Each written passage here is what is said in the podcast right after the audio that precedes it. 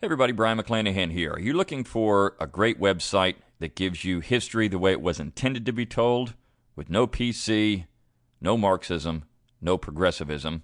Well, I've got it for you. It's learntruehistory.com. That's learntruehistory.com. Learn history from great professors who don't sugarcoat it for you. This is not for your delicate flowers. That's learntruehistory.com, learntruehistory.com. This is the Brian McClanahan Show. 3, 2, 1, 0.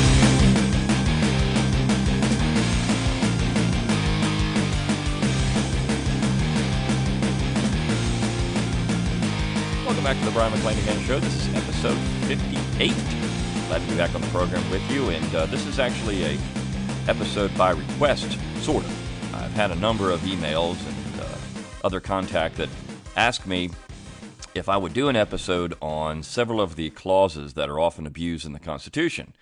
And I thought, well, I'm sure I could do one. And actually what I'm going to do is piecemeal these out over time. So I thought it'd be great to start with the one that is the most often abused in the Constitution, or at least has been historically over time, and that is the Necessary and Proper Clause. So that clause, more than any other, is the one that those who want to enlarge the powers of the general government and unconstitutionally expand the authority of the general government often cite to say, well, this is why we can do this. So first things first, I want to kind of outline some language here that I think is important moving forward when I do talk about the Constitution. Now, number one, if you want to get a full class on the Constitution, you can do that. You can go over to Learn True History, Learn True, T-R-U-E, TrueHistory.com, and you can sign up there. If you do sign up at the Basic Plus or the Master level, you will get a signed copy through Learn True History. Now, not if you just go over and do it. If you sign up through Learn True History, through my affiliate link, you will get a signed copy of my Forgotten Conservatives in American History with Clyde Wilson. That is a great value. So just do that, and you get the book. But we do have a class on the Constitution there. I teach it along with Kevin Goodsman. So if you want a full constitutional history class, you can go over and get that class there. But I want to highlight some things here that that's a full class. So I'm not going to do here on this podcast what I would do there. But I'm going to highlight some of the statements that were made during the ratifying debates and during the Philadelphia Convention itself about this Necessary and Proper Clause. And I'll do this with some of the other clauses in the Constitution that are often misused. So let's get some language out of the way. Number one, we don't have Anti-Federalists and Federalists in the United States back in 1788. What we had were proponents and opponents of the Constitution. That's an important distinction to make. We didn't have the people who supported the Constitution weren't really Federalists, at least when the Constitution was going through the discussion phases towards ratification. What you often had. Now, some of these people were Federalists. They believed that you would have a federal government out of the Constitution, but there were many of the proponents of the Constitution who were, in fact, nationalists. And that's a very important thing to clarify. They were nationalists. They wanted a national government, meaning that the states would have very little power in this new central authority. The opponents of the Constitution were actually Federalists. What they wanted was a federal republic, a federal system where the central authority had limited or delegated powers and the states retained all else.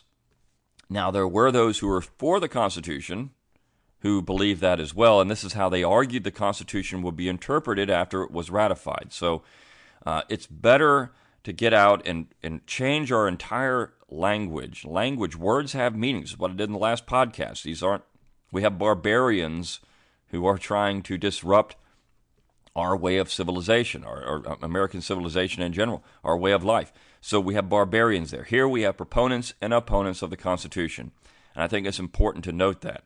By saying the opponents of the Constitution were anti-federalists, it paints them with a picture that they are somehow against any type of general government. They're not. They thought the general government should have maybe control over commerce, meaning international trade, and perhaps some trade between the states, and that defense should be handled by this new central authority or the central authority. That's what they thought the central government should do, and that's really it.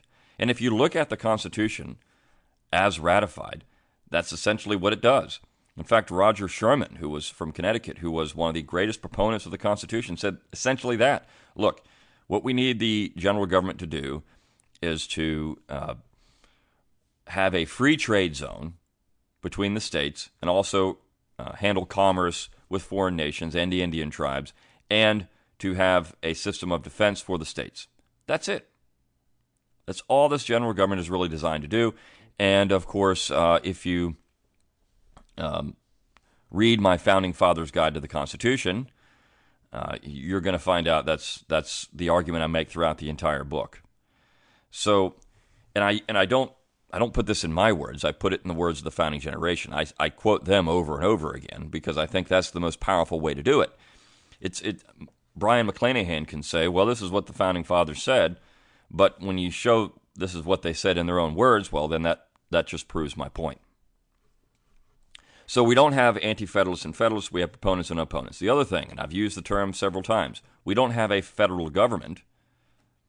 We don't have a national government. What we have is a general government or a central government. The general government is the preferable term because the government was supposed to have general powers. General powers.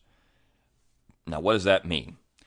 That means that they're not going to go out and legislate for how you handle a puddle in your backyard that could be classified as a wetlands, or what kind of toilet you have in your house, or light bulbs. They're not going to tell you what kind of educational system you need to have in your schools. They're not going to regulate what kind of system you have for your inmates at your state jails. They're not going to go out and regulate your firearms. This is a general government that does general things. It doesn't have any municipal power anywhere except in Washington, D.C. That's important. The states had municipal power. The states had control over the minutia of public life. Your trash pickup, your police, your education system, things like that. The general government handled commerce and defense. And this particular conception of power for the general government was actually something that was born long before the Constitution was ratified in 1788. In fact, this goes all the way back to the colonial period. Jack Greene wrote a great book on this, where he identifies that really the crisis of the American War for Independence was a constitutional crisis because the colonists viewed the central authority, Parliament, and the king as only having general powers. That means they could only regulate commerce and defense, and that everything else was handled by the colonial legislatures, which by custom and precedent had always handled currency issues, internal trade, internal taxes, legal issues. So essentially the colonies were independent of the central government when it came to the common or everyday affairs of the people. And that conception of a federal system carried forward into the United States. And I'll talk about this book more on this podcast, probably in the very, very near future. But Kevin Goodsman's new book on Jefferson, which you can get now on Amazon, which is titled Thomas Jefferson Revolutionary, A Radical Struggle to Remake America. The first real third of the book is dedicated to this concept of federalism, which Jefferson laid out in 1774, and then, of course, in the Declaration of Independence in the final paragraph or the next to last paragraph. The point is that federalism was ingrained in the American political system long before we had the Constitution. And I think that's something that most people miss. So when we talk about the Constitution and we talk about federalism, what that means is that we have a federation of republics that had sovereignty. The people of those republics had sovereignty within their state. Only the people can make a state. The general government cannot make a state. Only the people can. It's an organic creation of the people. So the people of the states are sovereign. Not the people in the aggregate, but the people of the states. The state government is not sovereign. The people of the states are, in their own political community where they have self-determination and local self-government. That matters. Okay, so now that we got some terms out of the way, general government, proponents and opponents, what I want to do is talk about this Necessary and Proper Clause, and I actually dedicate several pages to this, again, in my Founding Fathers' Guide to the Constitution. And the problem with this clause is that it's been abused as early as 1791 by Alexander Hamilton. And then, of course, John Marshall codified that through the McCulloch v. Maryland decision in 1819. But essentially, Hamilton, when he said that I can charter a bank, the general government can charter a bank, because it's necessary and proper for me to do my job as Secretary of Treasury, and it's necessary and proper for us to do this so we can secure the finances of the United States. What he's doing is going beyond the scope of the Necessary and Proper Clause, the way it was argued in 1788 or 1787 and 1788. Hamilton himself argued against this position in the Federalist Essays. In fact, there was very little debate on this thing in the Philadelphia Convention. George Mason was against it. He called it the General Clause, and he said that the General Clause may lead to this, quote, "The Congress may grant monopolies in trade and commerce, constitute new crimes, inflict unusual and severe punishments, and extend their powers as far as they shall think proper, so that the state legislatures have no security for the powers now presumed to remain to them or the people for their rights." So George Mason was on to something, and this is why, of course, we have the 10th Amendment to the U.S. Constitution and the Bill of Rights. This is why we have the 8th Amendment. But look at some of the things he was worried about. The Congress may grant monopolies in trade and commerce. They do this now. We have a Federal Reserve that has a monopoly on the United States banking system. That was not designed to happen through the Constitution. And, of course, the Congress extends its powers as far as it shall think proper. Elbridge Gerry said a similar thing. He said, look, quote, "The rights of the citizens were rendered insecure by the general power of the legislature to make what laws they may please to call necessary and proper." So those are two arguments. Of course, Gerry and Mason both refused to sign the Constitution. So as the Constitution went to the states for ratification, the first instance we have of someone not naming the Necessary and Proper Clause, but actually addressing it indirectly, was James Wilson in his very famous State House Yard speech in October of 1787. So this is, the ink is barely even dried on the Constitution. And Wilson goes out and says, look, I'm going to make a speech about this thing. I'm going to tell you why you shouldn't be afraid of this general government, because it can't do anything that's not expressly delegated to it. And so this is what he said. Quote, "But in delegating federal powers, another criterion was necessarily introduced, and the congressional authority is to be collected, not from tacit implication, but from the positive grant expressed in the instrument of union. Everything which is not given is reserved." Everything which is not given is reserved. And so what he meant by that is everything that is not given as an explicit power to Congress is reserved to the states or to the people of the states. This essentially is the 10th Amendment. So Wilson, before we even have a proposal for the Bill of Rights, is saying, you know what? We don't need a 10th Amendment because this is how everyone thinks the Constitution is going to be implemented anyways. Not everyone bought it. of course, you know. Basically what happened after that is that everyone reacted to James Wilson's State House Yard speech. For much of the debate about the Constitution, that was the most important speech. Not the Federalist Essays. Very few people even reacted to the Federalist Essays. The only reason the Federalist Essays are so important, so famous, is because of the people that wrote them, namely Hamilton and Madison, and because of the stature they had in the general government later on. Also John Jay, who was Supreme Court Chief Justice at one point. So the stature of the people that wrote those essays makes them important now. But at the time, people pay very little attention to it. James Wilson was just as prominent as those guys. James Wilson served on the Supreme Court as well. This guy was a pretty important guy in the founding generation. He's not one of my favorites. In fact, Wilson died on the lam, trying to avoid his debts. And Wilson was a nationalist. He was a proponent of a national government that was never ratified in the Constitution, and he was very much behind the federal power and the Whiskey Rebellion. I get into James Wilson quite a bit in my forthcoming How Alexander Hamilton Screwed Up America, so if you want to read more about James Wilson, you can do that there, or you could also read my Politically Incorrect Guide to the Founding Fathers. I have a whole chapter on James Wilson. Now, the opponents of the document were very critical of the Necessary and Proper Clause, particularly an old Whig. An old Whig, if you've never read anything by an old Whig, who nobody really knows who that is. There's several guesses out there who the old Whig was, but coming out of Pennsylvania. But an old Whig is one of the best pamphleteers against the Constitution.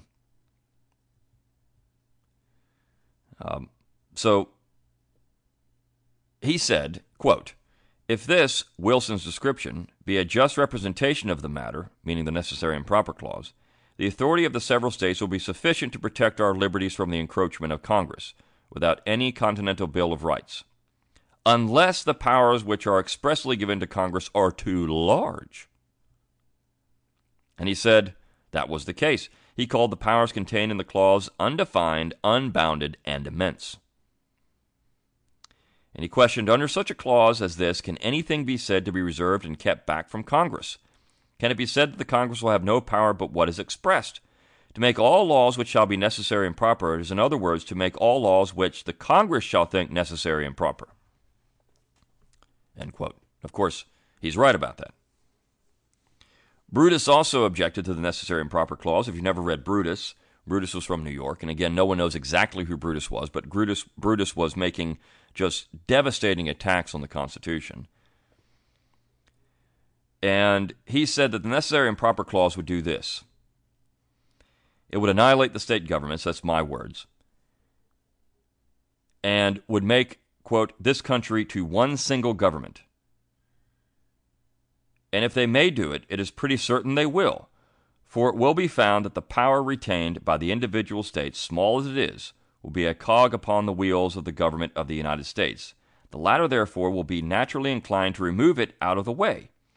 Besides, it is a truth confirmed by the unerring experience of ages, that every man and every body of men, invested with power, are ever disposed to increase it, and to acquire a superiority over everything that stands in their way. This disposition, which is implanted in human nature, will operate in the federal legislature to lessen and ultimately subvert the state authority." Well, he's 100% true. This is 100% accurate. This is exactly what's happened over time. But it's important to note that these guys were making arguments that were quickly refuted by the proponents of the Constitution. They said, "Trust us. You have nothing to fear. Yes, this could happen. But you know what? The Constitution does not allow that. And the Necessary and Proper Clause, which you keep citing as a problem, it's not going to be a problem. It can't be a problem." Wilson again in the Philadelphia Ratifying Convention about the Necessary and Proper Clause, quote, "It is saying no more than that the powers which we have already particularly given shall be effectually carried into execution." Edmund Randolph in the Virginia Ratifying Convention said, quote, "The Necessary and Proper Clause did not in the least increase the powers of Congress." And he said any attempt to do that would be an absolute usurpation of power, and that if that happened, the influence of the state governments will nip it in the bud of hope. So this is also important to note. The founding generation looked at the general government as a government that sat on a stool of four legs. You had the three branches of government, and I've said this before in this podcast, but you had the federal, judicial, and, the executive, the judicial branch, and the legislative branch. And then you had the states. That was also, so if you take that state leg out, which was supposed to be the strongest pillar of the four, the stool can't really stand up very well. It's going to wobble and fall over.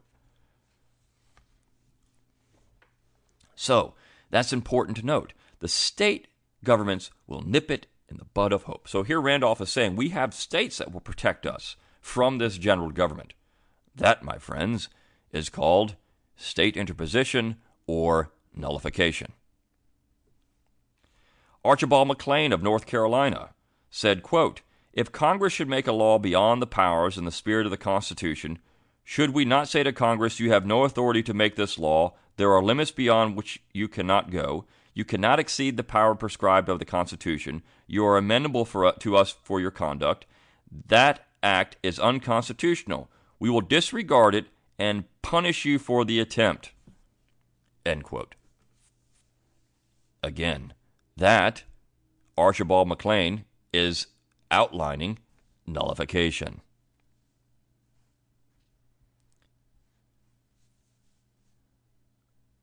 Both Hamilton and Madison addressed the issue of the Necessary and Proper Clause in the Federalist Essays, Hamilton and Federalist No. 33. He blamed critics of the Constitution for exaggerated colors of misrepresentation, and said that this idea that the state governments will be destroyed as just a complete farce.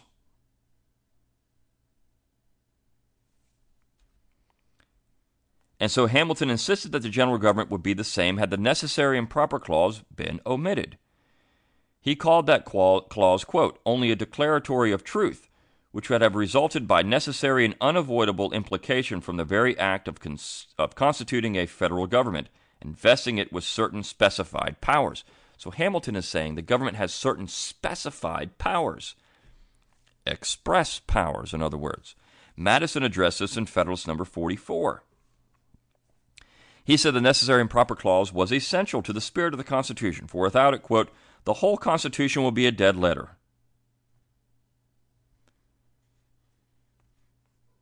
And he said, quote, "Had the Constitution been silent on this head, there can be no doubt that all the particular powers requisite as means of executing the general powers would have resulted to the government by unavoidable implication."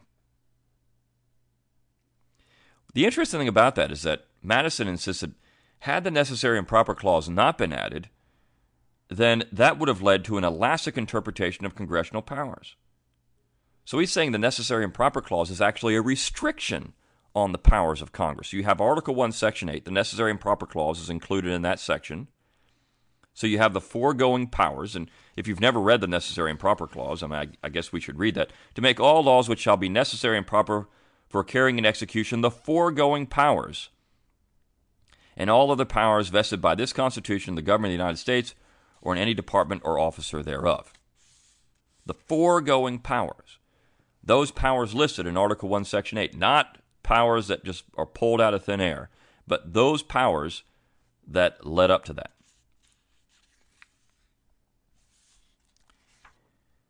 Now, probably the best description of the Necessary and Proper Clause was by George Nicholas in the Virginia Ratifying Convention. But I want to also cite James Iredell of North Carolina, who wrote, "If Congress, under pretense of exercising the power delegated to them, should in fact, by the exercise of any other power, usurp upon the rights of different legislatures or of any private citizens, the people will be exactly in the same situation as if there had been an express provision against such power. It would be an act of tyranny." So if the Congress, he's saying, look, if the Congress passes legislation, that is unconstitutional. It's an act of tyranny, and no one has to follow it. This is exactly what Randolph had said. This is what Maclaine had said. This is what James Iredell said. So when people go back and say, oh, nullification, this is some kind of fabrication of these people. They're just making this up. Jefferson and Madison just making this up. Nobody thought this. Nobody thought that. That's hogwash. It was argued in 1787 and 1788 that could be the case. But as I said, George Nicholas gave the exclamation point, really, to what the Necessary and Proper Clause means in the Virginia Ratifying Convention. He was a firm proponent of the document.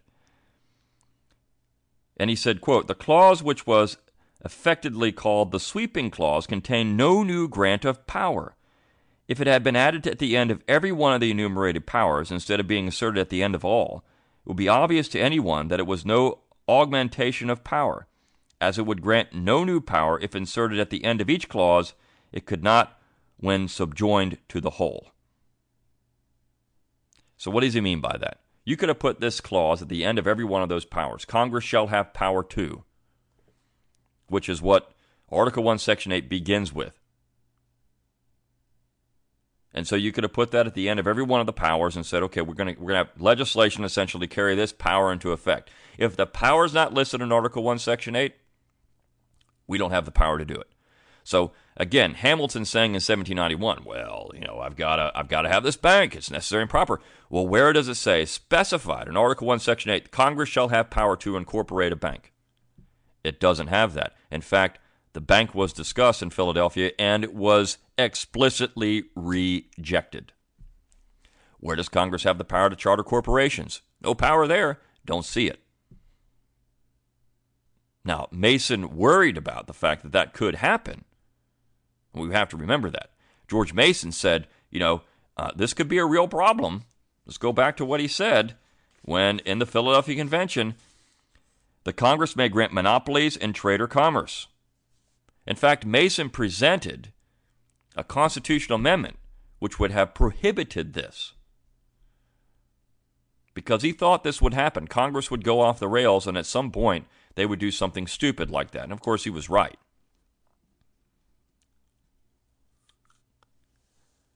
George Mason famously said he'd rather cut off his hand than sign the Constitution as it stood when it came out of Philadelphia.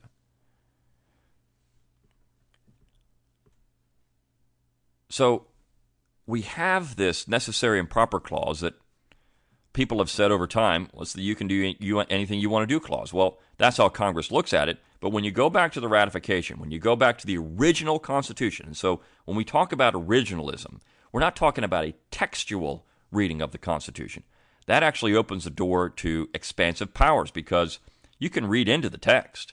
What you need is an original interpretation of the Constitution, which goes back to the ratifying debates themselves and how the proponents of the document argued it would be implemented when it was ratified. That, my friends, is originalism. It's not textualism. Textualism is dangerous. And some people will say, well, we need to go back. We need to have judges who interpret the text the way it was written.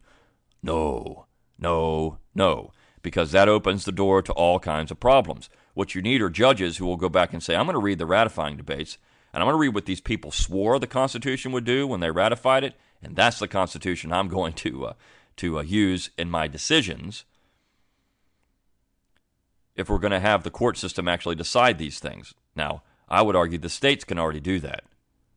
The people of the states can say, you know what, that law is unconstitutional. We're not following it. Sorry. It's unconstitutional, null and void in our state. That's exactly how the founding generation said it would happen. They didn't need the court system to say that. They just said the states aren't going to do it. I think they knew a little bit about the Constitution. So if I could do anything, now I've talked about in one podcast, we talked about incorporation. I wish I could change people's mind on incorporation. That was never designed. We were never supposed to have the Bill of Rights incorporated into the states, ever, ever. Even John Marshall said this, okay? And the 14th Amendment didn't change that. And again, I've got a whole chapter on that issue in my forthcoming How Alexander Hamilton Screwed Up America. But if you can't wait for that, just read Kevin Goodsman's Politically Incorrect Guide to the Constitution. It's very good on that topic. Even Gutzman and Woods, Tom Woods, who killed the Constitution, has got a section on that. So those are good primers for that. But I get into a little more detail about Hugo Black and how this happened, and the misrepresentation of the 14th Amendment and the original intent of that amendment. Also, Raoul Berger's Government by Judiciary is very good. The whole book is basically dedicated to misapplication of the 14th Amendment through incorporation. He goes after that and tears it apart. But if I could do something else, it would be to get people to believe in the original Constitution as ratified by the founding generation, as ratified. One comment about my Founding Fathers' Guide to the Constitution, they said it's tedious because I kept saying that over and over again. This is the Constitution as ratified. Well, people need to get that. They need to understand that. When you talk about originalism, it's the Constitution as ratified, not as written. It's as ratified. It's not sufficient just to walk around with a pocket copy of the Constitution and say, let's look at the powers here in Article I, Section 8. Let's look at the powers in Article II or Article III. Under the judicial branch. It's not sufficient to do that.